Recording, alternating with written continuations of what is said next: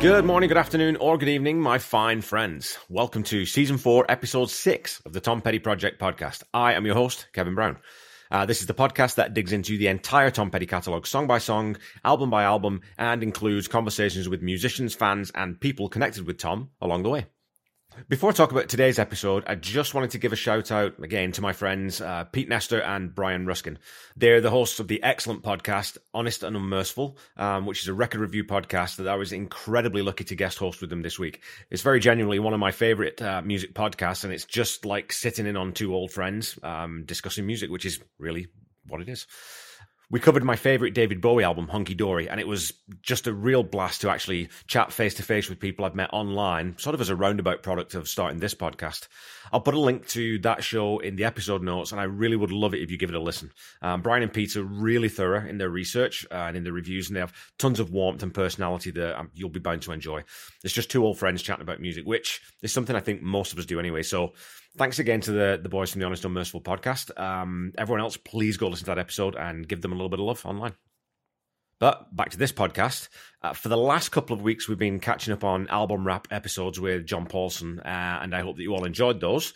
Um, today, though, we're getting back into Hard Promises, starting with the first song from side two of the album, Letting You Go. As you know, or maybe you don't know if this is the first time you're listening, I don't embed the songs in the episodes themselves due to legal reasons and also out of respect for the Petty Estate and their intellectual property. So, shuffle over to the YouTube link in the episode notes if you want to listen to the track before we start. And you know what? Give it a listen afterwards too to see if any of my notes highlight something that you maybe didn't notice before or didn't hear.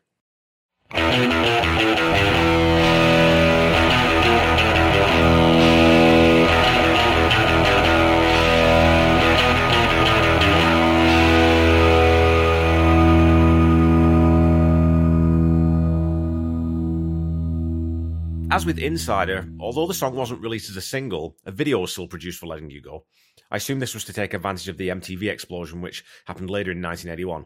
In any case, the video for Letting You Go is a fun, sort of meta, behind the scenes look at the filming of a traditional rock band video, with the musicians on risers at different heights, you know, pretty standard stuff. The video shows lots of shots of the cameras themselves and uses whimsical set pieces such as Benmont kicking the camera away or Tom jumping onto one of the high angle cameras. So you should go check out that video definitely. And again, it's the, it'll be linked in the episode notes, so so go watch it. It's it's quite a lot of fun. In conversations with Tom Petty, Tom tells Paul Zollo that the song was written on his Gibson Dove guitar, an acoustic guitar, and in his words, it was him trying to do a Buddy Holly kind of thing. The song leads in with a short tom fill, and from there goes straight into a modified oh whoa section that mirrors how the chorus will start later, before heading straight into the first verse. And there's a cool, clean toned guitar lick right at the top there uh, that has a very cool backstory.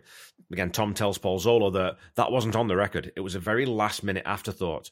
We'd actually mixed the record. So what we did was make a two track stereo copy of the master. And as we made the copy, we actually recorded the lick onto the two track as it was going down. So this is a hugely unusual thing to do, and it would be interesting to speak to you know either Jimmy Iovine or Shelly Yakus about how nervous they would have been adding in a guitar part after everything had been recorded and completely mixed basically, if you're not familiar with the recording process, band members will often play a live version of the song through to a point that they're happy to use, sort of as a base.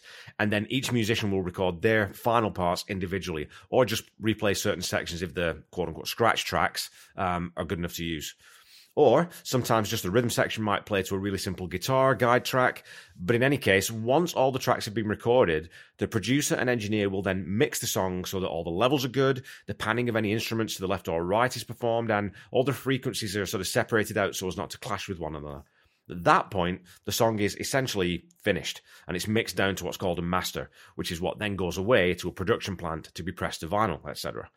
So to record an extra track onto the master, as was done on this song, is really irregular. And though I'm sure it's been done lots, this is the first time I've heard of it happening on such a major studio release as Hard Promises. And having said all that, you can't imagine letting you go without that laconic lick leading into it. So there's a two bar pause before the intro, and then we have that simple acoustic strum guitar part from Tom, with Mike adding in sort of a, an ascending muted electric guitar run here and there, and just very quietly in the background. The verses are a very simple four bar A, E, D, E progression, repeated twice before going immediately into the chorus, which itself is a repeated four bar progression with a, a B minor added. There's then a two bar lead back into the next verse with matched descending runs from Mike on guitar and Benmont on the organ. Through the verses, Benmont sits in the lower octaves on the organ, adding in that colour to that part of the aural palette. And then in the chorus, he jumps up an octave so that his part is, you know, more assertive and more prevalent. And it's a fairly old sort of arranging trick, um, songwriting trick that the Heartbreakers wound into their sound to the extent that it became part of their DNA, really. You know, without that organ, these songs would still be great, but they're always bumped up to that next level with the addition of those wonderfully soupy, tenchy parts. Speaking of Benmont, when the song goes into the bridge, we hear a really cool piano part sitting in almost in double time on the beat, adding in some glorious major chord arpeggios. I'm not sure if it's an electric piano, it seems to be in the music video, or if it's just a really heavily processed acoustic piano. In the liner notes of the album, I didn't notice anywhere it says digital piano or electric piano, so I'm not too sure about that. The 12 bar bridge really makes this song pop, as it breaks the sort of easy, laid back feel the song has to this point. And Tom has been sitting very comfortably in his lower mid range up until now, but he starts to ramp up the vocal during this section, really pushing up a full octave and more into the minor chords for the lines What about the broken ones? What about the lonely ones? In conversations with Tom Petty, Paul Zollo notes that the song showcases what a large vocal range Tom has. And Tom's response is, I only realised that recently.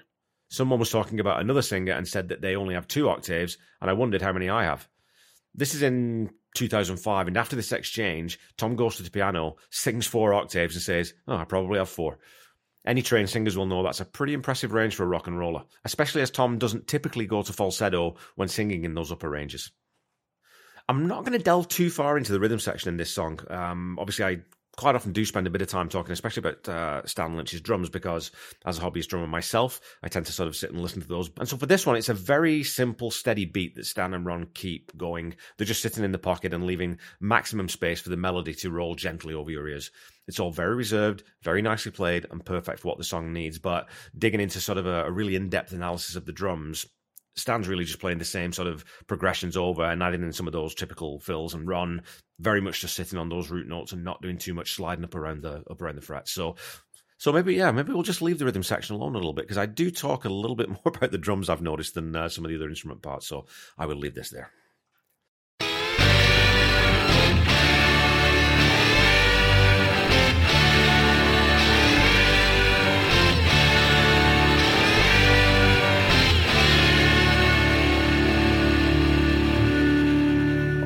It's time for some petty trivia. I know you guys all like this section.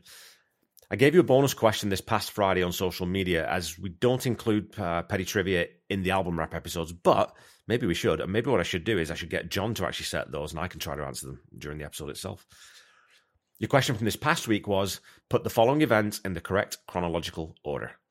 Number one, the Heartbreakers play the last of the 20 night residency at the Fillmore in San Francisco. Number two, The Heartbreakers star is unveiled on the Hollywood Walk of Fame.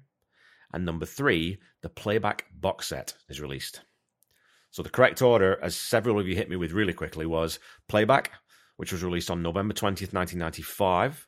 The last show in the 20 run Fillmore residency happened on February 7th, 1997.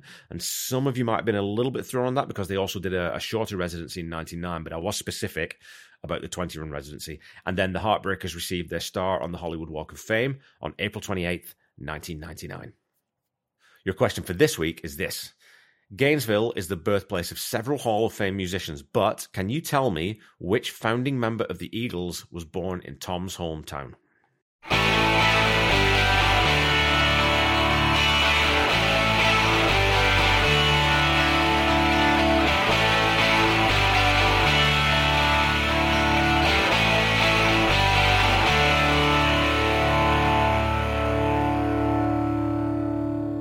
Okay, back to the song.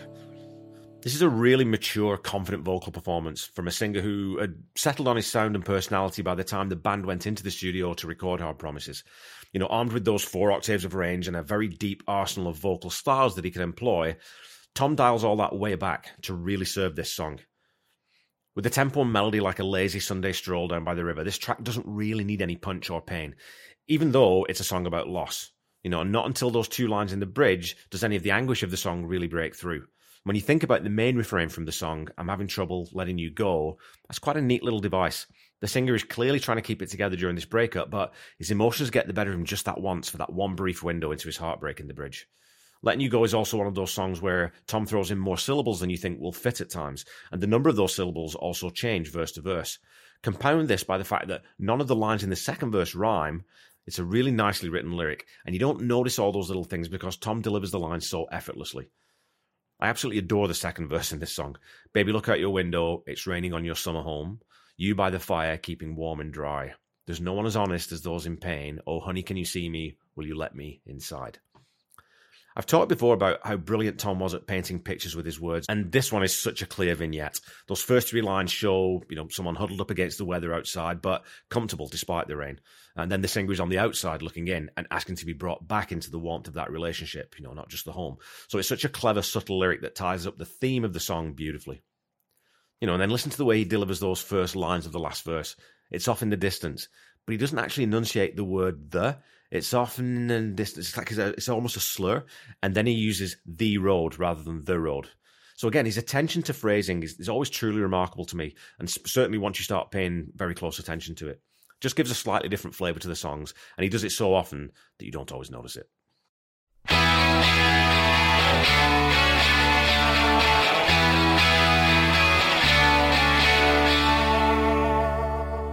Okay, folks, that's all for this week.